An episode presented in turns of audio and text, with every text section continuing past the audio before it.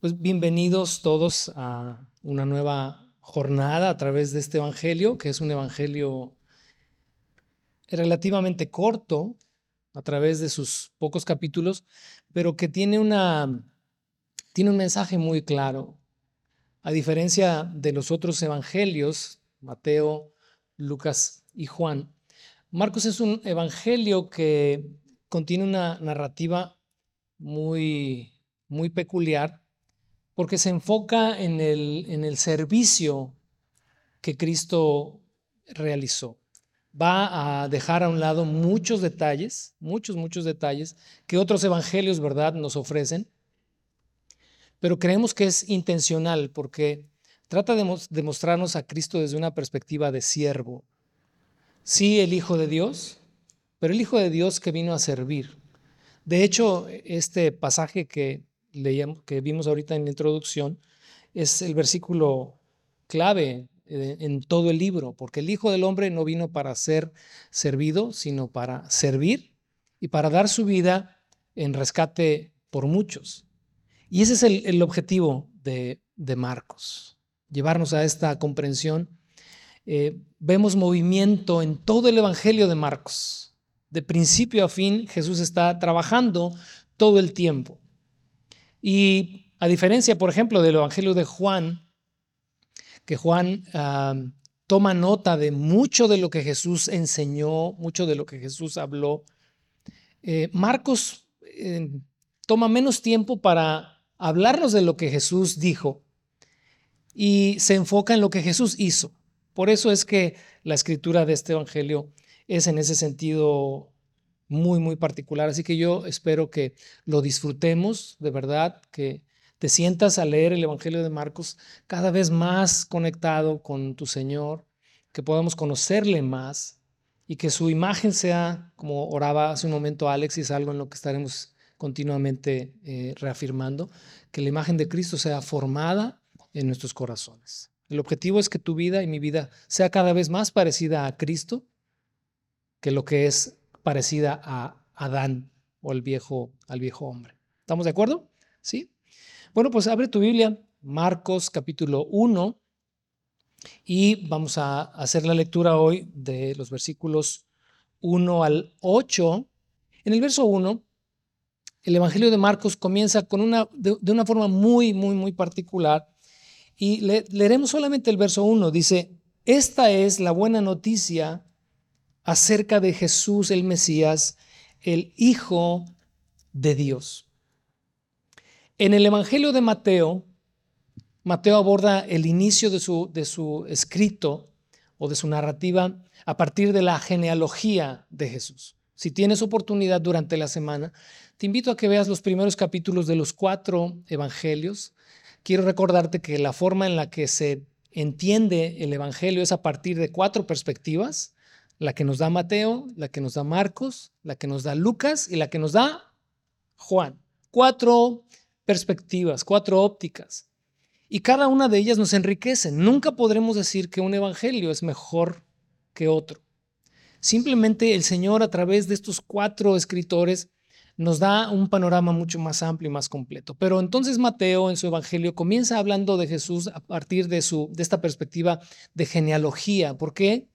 Porque en Cristo se cumplen las promesas de que el Mesías vendría de la casa de David. Luego en el Evangelio de Lucas, Lucas comienza hablándonos acerca del nacimiento de Juan el Bautista, de quien hablaremos aquí un poquito más adelante. Y esa es la perspectiva del Evangelio de Lucas. De hecho, Lucas ocupa bastante de su, de su narrativa al inicio para hablarnos acerca de Juan el Bautista y de la importancia del ministerio de Juan el Bautista en el ministerio o como precursor del ministerio de Cristo. Y Juan, ¿qué decir de Juan? ¿Verdad? Te iba a decir que es mi evangelio favorito, pero no, me estaría contradiciendo. Pero es un evangelio muy particular, también por cómo comienza su narrativa. En el principio era el verbo y el verbo era con Dios y el verbo estaba con Dios y todas las cosas fueron por él hechas, etcétera, etcétera. Y entonces la perspectiva de Juan es una perspectiva más bien eterna. Nos lleva al, mucho antes de las genealogías que traza Mateo. Nos lleva hasta el inicio y nos lleva incluso hasta la eternidad previa al mundo o previo a la creación. Cristo es antes de todas las cosas. Y entonces, cuando tomas estos cuatro enfoques, de verdad es como tener una mesa con cuatro patas. Cada una de ellas tiene su función y cada una de ellas hacen que el Evangelio sea súper amplio. Pero entonces, regresando a Marcos, la perspectiva de Marcos es, como te dije hace un momento, muy particular, porque él es, eh, como decimos por ahí, al grano. Él quiere llevarnos y, al pasar por alto muchos detalles, quiere llevarnos a la esencia misma de Jesús como el siervo de Dios y siervo de los hombres en este sentido de venir a servirnos y dar su vida en rescate por nosotros, para crear en nosotros una idea o un concepto adecuado de quién es Cristo. Y entonces comienza diciéndonos, esta es la buena noticia. De entrada, eh, parece que trazara la línea de hacia dónde nos quiere llevar. Este es, esto es, perdón, la buena noticia acerca de Jesús. Cuando pensaba en buena noticia, que en, la versión que estamos ahora leyendo dice buena noticia, otras versiones, ¿verdad?, usan el término evangelio. Evangelio en realidad es buenas noticias. Y fíjate que en el pensamiento de los tiempos eh, bíblicos o en los tiempos de Jesús, evangelios era una palabra que también tenía una connotación en el imperio romano, porque evangelios era una festividad alegre que sucedía durante el cumpleaños o la celebración de aniversario de la toma de posesión del emperador. Así que este término era un término común que define alegría, que define festividad, pero que esencialmente define una cosa, hay una buena noticia. Y el Evangelio es eso, es una buena noticia, pero para que una buena noticia sea relevante y sea trascendente, es necesario, creo yo, desde mi perspectiva, o, por lo menos es más relevante en un, en un escenario de zozobra, en un escenario de temor, en un escenario de preocupación, como en el que de repente nos encontramos a lo largo de la vida. Si tú estás este, enfermo eh, y vas al médico porque temes, hay muchos, ¿verdad? Que somos, este, bueno, no, yo no me cuento ahí, pero, pero he escuchado. Que si te duele tantito, no, ha de ser cáncer, ha de ser cáncer. ¿Te duele la cabeza? No, segurito tengo un tumor. Pero cuando hablamos de, buenas noticias, eh, en un escenario real, ¿verdad? Y en un escenario difícil, la buena noticia viene a ser muy, muy refrescante porque, porque cambia tu perspectiva y cambia también tu panorámica en torno a la situación que estés pasando. Hace 26 años, fíjate, sí, 26 exactamente, Todavía eh, mi esposa y yo vivíamos en Cuernavaca, Jime todavía no había nacido, entonces ya son 27 años, hace 27 años, estábamos recién casados y un día eh, simplemente recibimos una llamada de mi mamá o mi papá, no me acuerdo quién nos llamó, que habían secuestrado a mi hermano, el que sigue de mí, menor de mí. Y a partir de ahí, durante una semana, de miércoles a miércoles, la vida, eh, la vida nos cambió y entramos todos, familia cercana y familia lejana, en una situación que no le deseo a ninguno. Fue en esos años en los que en Morelos el tema de los secuestros era casi, casi que de uno o dos por día. Y supones o esperas que nunca te pase. Pero recuerdo que en esa semana de, tanta zozobra y de tanta, de que sonaba el teléfono, y, puedes imaginarte eh, psicológicamente cómo, cómo es diferente contestar un teléfono en una situación como esa que contestarle en una situación normal. Pero de levantar el teléfono y de no saber qué vas a escuchar. Y en, esa, en esa semana yo recuerdo que incluso esta semana lo platiqué, no me acuerdo con quién o si fue con Vero, que estábamos retroalimentando algún tema y surgió eso. Y hablaba de cómo cómo la mente ante una situación de crisis se puede evadir. Y yo le, le, decía, le decía, es curioso, cuando yo me acuerdo de esa semana, recuerdo que encendía la televisión, ahí, pues nos fuimos todos, estábamos desde la mañana hasta la noche, toda esa semana, en casa de mis papás, y prender yo la televisión y, ver una película. Y terminar la película y cuando apagas el televisor, vuelves a la realidad. Y yo le decía, qué fuerte, hasta ahí yo fui consciente de eso, de cómo podemos evadir nuestra realidad a través de cualquier cosa. En ese sentido, y si me permites esta analogía para poder ilustrar el valor de una buena noticia, creo yo que la humanidad sabe que está en problemas. Creyente, no creyente, todos sabemos que estamos en una, en una situación de problema y de un problema grave al cual evadimos a través de vivir la vida lo mejor que podamos. Pero hay un gran problema y el problema básico, básico del ser humano es, ¿por qué tengo que morir? Es la muerte y la, y la intrascendencia. Porque esa es la pregunta que ya cuando superas los 40 o los 50 te empiezas a hacer. Cuando eres joven, esas preguntas pues como que pareciera que no son importantes porque decimos, bueno, dicen, yo todavía me cuento, ¿no? Dicen los jóvenes, ¿no? Tengo la vida por delante. Sí, pero ya cuando tienes cierta edad, dices, pues ya no la tengo por delante, como que ya la estoy viendo en retrospectiva. O ya veo la meta pues cada vez más cerca y entonces comienza la reflexión, etcétera, etcétera. Y nos hacemos la pregunta de, digo, si no es porque tenemos la esperanza en Cristo Jesús y hemos recibido la buena noticia del Evangelio, si te tienes que cuestionar, bueno, y entonces, ¿cuál es el chiste de la vida? si naces para morir. Y en el inter, entre que naces y que mueres, también tienes que enfrentar un montón de situaciones y de problemas. ¿Cuál es el chiste de la vida? Basta leer el libro de Eclesiastés para darnos una idea de, esta perspectiva también que nos plantea Salomón en una desorientación, en, en una etapa de su vida en la que no encuentra sentido a todo lo que ha hecho. Bueno, eso es lo que la humanidad toda, toda sabe, porque todos morimos. Y entonces en nuestro interior subyace esta condición de hay un problema aquí, algo no está bien. Y entonces es cuando la buena noticia del Evangelio, o el Evangelio que es la buena noticia, cobra relevancia. Por eso es que tú y yo, o quienes ya hemos recibido y abrazado la buena noticia de Dios a través de Cristo Jesús, encontramos entonces el sentido a la vida y el sentido incluso también a la muerte. ¿Verdad?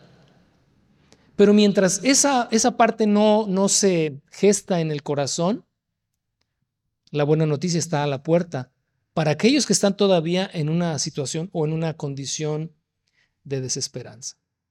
Y así arranca Marcos diciendo, esta es la buena noticia acerca de una persona, acerca de Jesús el Mesías. Y es interesante porque cuando Marcos hace, esta declaración y esta expresión de que Jesús es el Mesías, quizás es un término que en su tiempo se entendía con toda claridad porque es en un, en un contexto del pueblo, al pueblo judío al que le está hablando, al que le escribe y en el idioma en el cual él escribe. Pero tal vez tú digas, bueno, eso de Mesías pues me suena nada más como que un libertador. Eso es la idea central. Pero Mesías literalmente significa ungido, que es en griego Christos. Cada vez que tú dices Jesucristo, estás declarando que, él, que Jesús es el ungido de Dios. Aquel a quien Dios designó para dar su vida por nosotros. Mira, acompáñame por favor al Evangelio de Lucas. Es el Evangelio que sigue ahí en tu Biblia, indistintamente de que en pantalla eh, se ponga el texto, por favor ve a tu Biblia. Dejemos la pantalla para nuestras visitas Y, y para los que olvidaron su Biblia.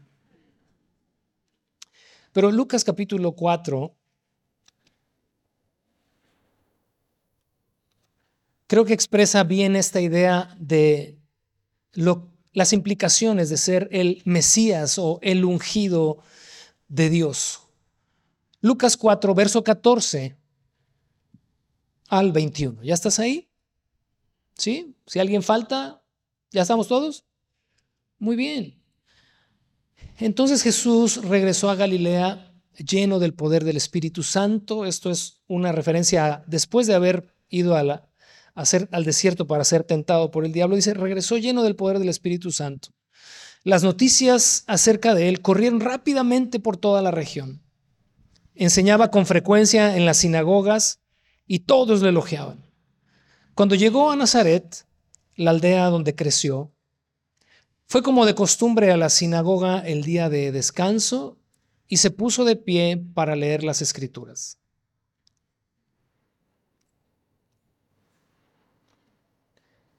Le dieron el rollo del profeta Isaías. Jesús lo desenrolló y encontró el lugar donde está escrito lo siguiente. Y quiero que observes, por favor, los versos 17, 18 perdón, y 19.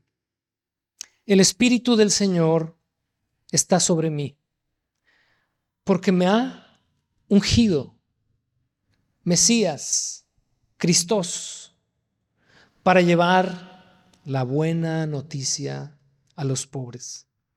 Me ha enviado para proclamar que los cautivos sean liberados, que los ciegos verán, que los oprimidos serán puestos en libertad y que ha llegado el tiempo del favor del Señor.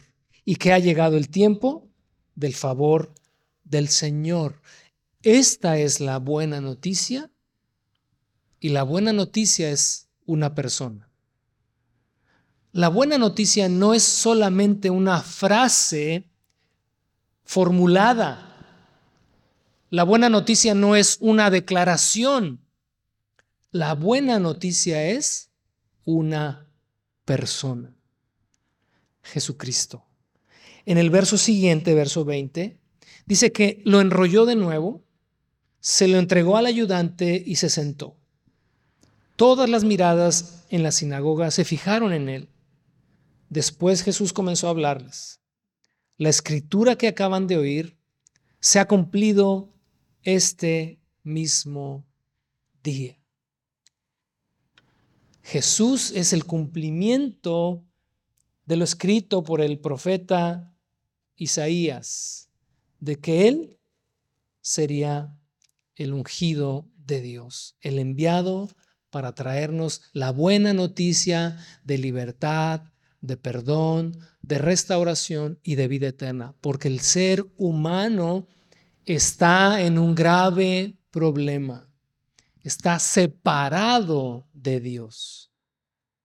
Si tú estás aquí por primera vez o aún no has entregado tu vida a Cristo o no tienes una relación con Dios a través de Jesús, permíteme decirte esto. Tu condición legal delante de Dios es una condición de enemistad a veces solemos usar expresiones cuando no entendemos estas cosas como, no, Dios y yo la llevamos a todo dar. Todas las mañanas yo le pido a Diosito. ¿Eso te hace hijo de Dios? El que todas las mañanas le pidas a Diosito. Esa es la expresión que más escucho suponemos que estamos reconciliados con Dios de forma natural. Y no entendemos que de forma natural estamos enemistados con Dios. Nacemos con un problema. Si tú naciste en el Evangelio, no eres cristiano por haber nacido en una casa donde tus padres profesaban la fe cristiana. Somos cristianos en el momento en que entregamos a Cristo nuestra vida y depositamos nuestra fe en Él. Y nuestra fe, y esto quiero subrayarlo porque creo que también aún en eso cometemos el error de diluir el significado de creer en Cristo, porque creer en Cristo es, sí, deposito en Él mi fe, pero entonces mi vida es transformada para dar evidencia de que esa fe es una fe genuina. A pesar de esta enemistad, a pesar de esta ruptura entre la relación Dios hombre, hombre, Dios, Dios jamás dejó o ha dejado de amar a la humanidad. Juan 3:16. Amó Dios al mundo que ha dado a su Hijo unigénito para que todo aquel que en él cree no se pierda, mas tenga vida eterna. Esa es, esa es buena noticia, que Dios no ha dejado de amarnos y que Dios ha tomado la iniciativa para enviar o al enviar a su Hijo Jesucristo, el ungido, aquel a quien Dios designó para establecer un puente de reconciliación entre Dios y los hombres, porque estamos perdidos, porque somos imperfectos, porque somos pecadores, porque nuestra carne no quiere nada con Dios, porque nuestra naturaleza pecaminosa se revela contra Dios. Eso es lo natural. Es natural, humanamente hablando, que no quieras orar, que no quieras congregarte, que no quieras leer la palabra, que no quieras obedecer la palabra. Eso es natural. Digo, a veces te asombras, ¿no? Oye, pero si ya soy creyente, ¿por qué no tengo ganas de orar? Bueno, eso es lo natural, porque esta carne siempre se va a rebelar. Hasta el día que te mueras, siempre se va a rebelar contra Dios. Siempre buscará su satisfacción no la satisfacción de tu espíritu que anhela honrar a Dios. Pero Dios es bueno, pero Dios es bueno y nos ayuda en nuestra debilidad. Porque no quiere que ninguno se pierda, ¿verdad? Lo leímos en la epístola de Pedro, sino que todos procedan. Eso es lo que Él quiere, que todos procedan al arrepentimiento. Y entonces ahí en el verso 1 dice, esto es la buena noticia acerca de Jesús el Mesías, pero no lo cierra ahí. El Mesías, el Hijo de Dios. Para los judíos, una locura. Si Jesús se hubiese presentado como el ungido de Dios, como el Mesías, y hubiese hecho los milagros que hizo sin declarar que Dios era su Padre, te aseguro que no lo habrían matado. No lo mataron por, por atribuirse el título de el Salvador del mundo. Lo mataron por decir que era hijo de Dios. Esta fue la blasfemia que los judíos al día de hoy eh, no pueden tolerar y no pueden soportar. Porque esto habla de el origen, el origen del Hijo de Dios. De esto hablamos el año, el año pasado. Y entonces para Marcos su entrada es así, como una lanza que entra directo al corazón, a la razón, al pensamiento y dice, este es la buena noticia acerca de Jesús, el Mesías, el Hijo de Dios. Cuando hablamos de Jesús como el Hijo de Dios, entendemos entonces que Jesús no es una buena noticia. Jesús es la buena noticia. Lo que significa que es la única buena noticia. Todos los caminos llevan a Roma. Pues tal vez, tal vez, pero a Dios no. A Dios el único que te lleva es su Hijo, el ungido, Hijo de Dios y Dios mismo. Y si quisieras profundizar en su deidad, comienza a leer el Evangelio de Juan. Te va a dar una perspectiva, sobre todo el capítulo 1, pero todo el resto del libro es increíble en este sentido.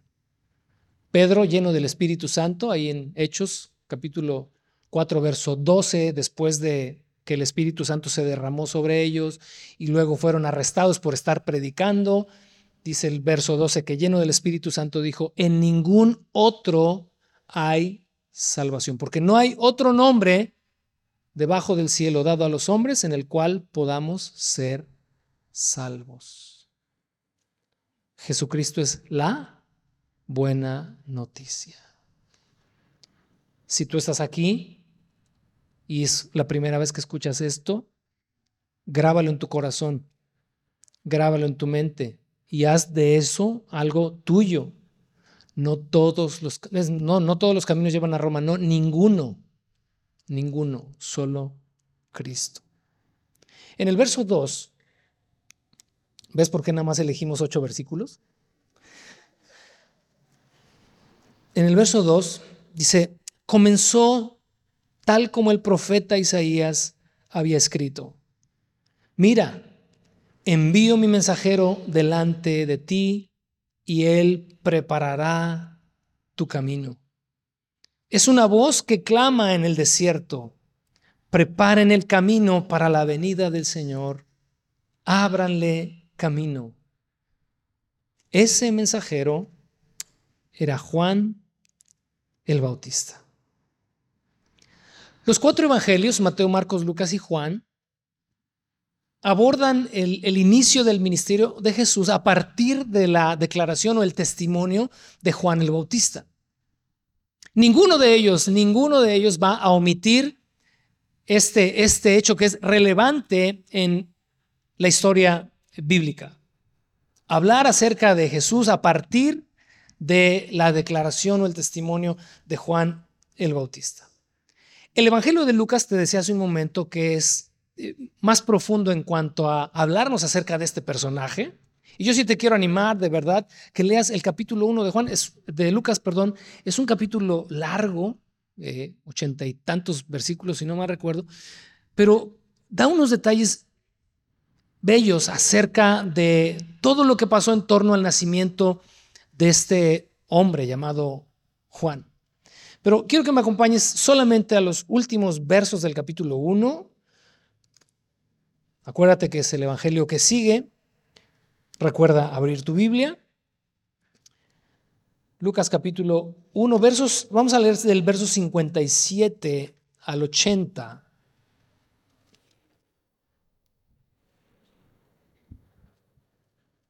¿Ya estás ahí?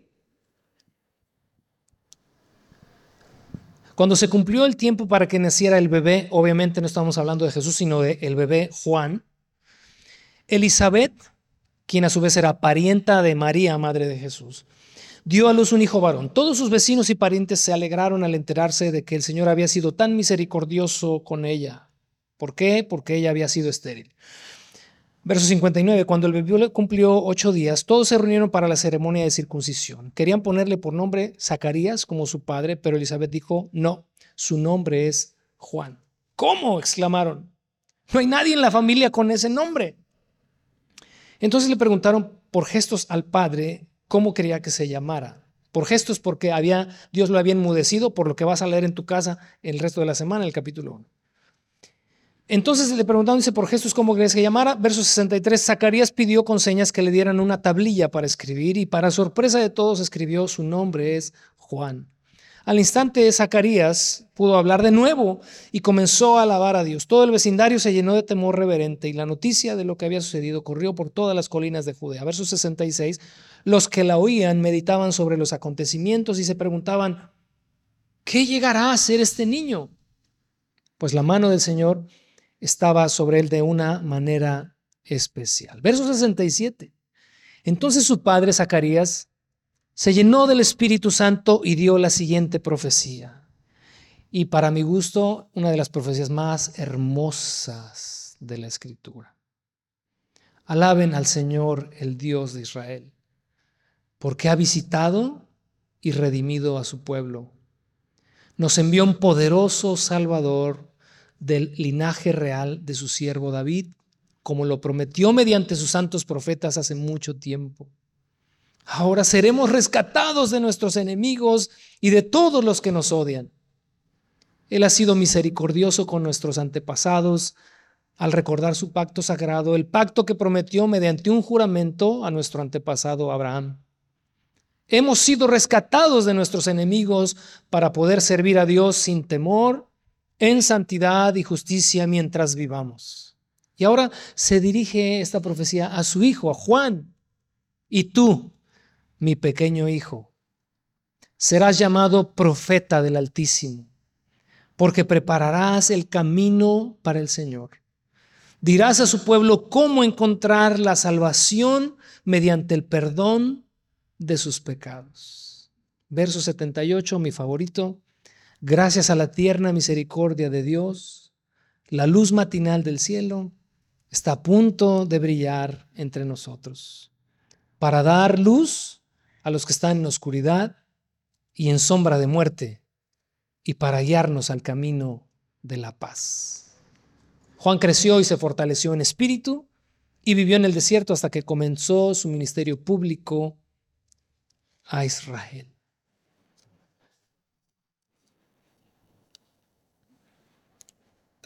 Qué bella forma de nacer, ¿no? Qué bienvenida al mundo. Juan era alguien que estaba siendo esperado, pero yo creo que Zacarías y Elizabeth jamás se imaginaron que serían portadores de este precioso regalo. Precioso regalo porque anunciaría la llegada de Juan. Es una, era una señal de que el Mesías estaba también pronto a llegar. Por eso es que los cuatro evangelios toman nota. Es importantísima el ministerio de Juan el Bautista porque esa era la señal de que el Mesías había también llegado. Y es curioso, de verdad, en la, en la administración y en la economía de Dios y en el buen sentido del humor de Dios, es interesante. Elizabeth y María parientas, y vas a leer en el capítulo 1 que cuando se saludaron, dice que el bebé, es decir, Juan, dice, saltó en su vientre porque fue lleno del Espíritu Santo desde el vientre. Cosas que están mucho más allá de nuestra razón y de nuestra comprensión. Pero la función de Juan era preparar el camino del Señor. Yo me lo imagino, ¿verdad? Si me permites una analogía. Era como aquel hombre para quienes han ido a la selva y, son de ciudad, ¿verdad? Alguien, alguien de ahí te abre camino. Ellos llevan su machete. ¿Has visto tal vez en un documental, ¿no? Atrás va el explorador o va el que viene de la ciudad y delante de él va el hombre local con el machete y abriendo camino, abriendo brecha. Esa era la función de Juan el Bautista, preparar el camino, y obviamente no es un camino literal, sino preparar el corazón de las personas, para que cuando Jesús llegara y anunciara la buena noticia, el pueblo estuviera dispuesto. ¿Sabes? Al pensar en esto y al reflexionar en, la función de Juan el Bautista, me hizo pensar en lo que muchos de nosotros hemos hecho a lo largo del tiempo, tal vez sin darnos cuenta, al preparar el corazón de las personas para que Cristo nazca en sus corazones. Porque nosotros no somos quienes salvamos, nosotros no somos la buena noticia. Somos portadores de una buena noticia, pero es, es maravilloso que cuando tal vez comienzas una charla con tu familia, con tus amigos, con tus vecinos y comienzas a hablarles acerca de Jesús, estás haciendo de una o de otra manera la misma función de Juan, preparando el terreno, abriendo paso para que el Hijo de Dios, el ungido de Dios, venga y nazca en ese corazón. De hecho, nosotros seguramente somos el resultado de alguien también que hizo una función como esta de preparar tu corazón, de hablarte, tal vez en tu necesidad, en tu problema, en tu condición, como haya sido. Somos los nuevos o los modernos bautistas. Preparar el camino, preparar el camino. Esta referencia, ¿verdad? La toma Marcos para quienes toman nota de Malaquías 3.1 y de Isaías 43 estas profecías en cuanto a Juan el Bautista. Ahora, en la segunda mitad del verso 4, dice, esta, eh, perdón, estaba en el desierto hablando acerca de Juan y predicaba que la gente debía ser bautizada para demostrar que se había arrepentido de sus pecados y vuelto a Dios para ser perdonada. Toda la gente de Judea, incluidos los habitantes de Jerusalén, salían para ver y oír a Juan. y cuando confesaban sus pecados, Él los bautizaba en el río Jordán. Es interesante aquí un dato y es el hecho de que el bautismo no era propiamente algo desconocido en su tiempo.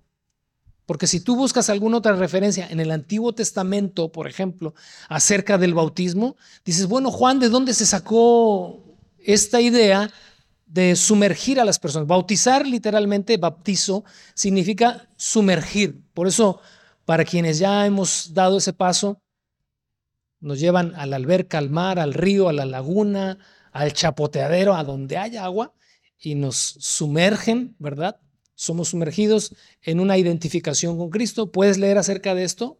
Romanos capítulo 6, ahí puedes leer acerca de esto. Pero hace dos mil años, cuando uno lee, pues que Juan comenzó a bautizar gente, la sumergía en el agua, dices, ¿de dónde Juan tomó esta idea? Bueno, en el judaísmo, el bautismo era algo común solamente cuando se trataba de aquellos gentiles que querían convertirse al judaísmo. Era un ritual, por así decirlo, era un momento en el cual la persona gentil era sumergida en agua y al ser sumergida en agua, bueno, daba testimonio de que necesitaba a Dios y que quería volverse al Dios de los judíos. Ese, ese ceremonial o ese ritual, creo es de ahí de donde Juan toma esta idea y donde él comienza esta práctica y tan es única que se le da el título a Juan de Juan el Bautista. Si el bautismo hubiese sido algo común, no se le habría dado a él este título particular que lo definía a él como una persona que bautiza. Juan el Bautista es lo que significa. Juan el que bautiza. Y toda la gente dice, porque él vivía en el desierto, era un aislado, ermitaño, era un personaje raro. Honestamente, no lo quería decir, pero con todo respeto, porque ahí lo vamos a ver, era raro la verdad. Cuando comienzas a ver la descripción de su persona, cómo vestía, lo que comía, dónde vivía, dices, y luego tenía voto nazario, fíjate, los nazarios no se cortaban el cabello, ¿recuerdas? Hablamos de esto cuando estudiamos primero de Samuel. Y un nazario, imagínatelo, vestido de pelo de camello, con un cinto de cuero, con unas chanclas, viviendo en el desierto, comiendo grillos, porque uno lee ahí langostas y dices, ah, no, pues no se la pasaba tan mal. Pero, o sea, langosta se refiere al grillo. ¿De dónde vas a sacar una cola de langosta en el desierto? Comía grillos y miel y con la greña larga, que Dios te libre encontrártelo en la noche. ¿O no? O sea, ¿qué huele, cuate? Pero dice la escritura que vino en el poder y en el espíritu del profeta Elías. Hablando de, tenía la misma personalidad, la misma intensidad, la misma fuerza y el mismo poder que operó en el profeta Elías. Era un hombre poderoso. Pero en esta particularidad de Juan de llevar a la gente a bautizarla, es porque su mensaje era un mensaje de arrepentimiento. Estaba preparando el corazón de las personas. Pero su mensaje, fíjate, su mensaje central no era ni siquiera el arrepentimiento. Su mensaje central es, el Mesías viene. Ese era su mensaje central. El Mesías viene. Necesitas preparar tu corazón. Necesitas arrepentirte. Necesitas dar una vuelta de 180 grados en la forma en la que estás viviendo. Creo que al momento de bautizar a las personas, en esta idea de lo que en ese tiempo se entendía de que el bautismo era para convertir un gentil al judaísmo, es como si estuvieran declarando, estoy tan alejado de Dios como un vil gentil y necesito volverme a Dios, porque tengo un problema legal con Dios a pesar de que soy judío. En este mensaje que apuntaba a Cristo, atraía a todos al arrepentimiento. Arrepentimiento, acuérdate, es un cambio 180 grados. Muchos hacemos cambios de 360 grados.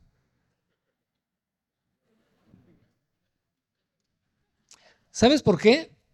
El cambio 180 grados es cuando realmente cambias la dirección en la que vas. Vas para allá y bueno, para quienes no para quienes reprobaron aritmética y todas esas ondas, 180 es esto. Ese es este ángulo 180. Cambias de rumbo. ¿Cuándo se da el arrepentimiento de 360? Cuando haces híjole, me he portado re mal, soy un miserable, pobrecito de mí, y bueno, y vuelves a hacer lo mismo. Eso se llama remordimiento, no arrepentimiento. El bautismo de Juan era llamar a todos al arrepentimiento y a la confesión de sus pecados. Si, si tú dices que tienes una relación con Dios y no antepones el arrepentimiento, no hay una relación con Dios. Me disculpas. Aunque te hayas bautizado, aunque vengas a la iglesia, si tu vida no se define por arrepentimiento, sino solamente estás remordiéndote y estás latigándote porque, ay, otra vez volví a hacer lo mismo, pero en realidad no has cambiado, simplemente lo sigues haciendo y ese latigazo que te das, lo único que hace es como, desde tu perspectiva, es ah, como que tranquilizar tu conciencia porque ya me pegué demasiado. Estoy sangrándome la espalda. Muchos, digo, lo hacen o lo han hecho históricamente de forma literal. Pero eso no nos lleva a ningún lugar. Nos deja exactamente en el mismo punto porque nada más dimos una vuelta de 360 para seguir en el mismo en el mismo camino.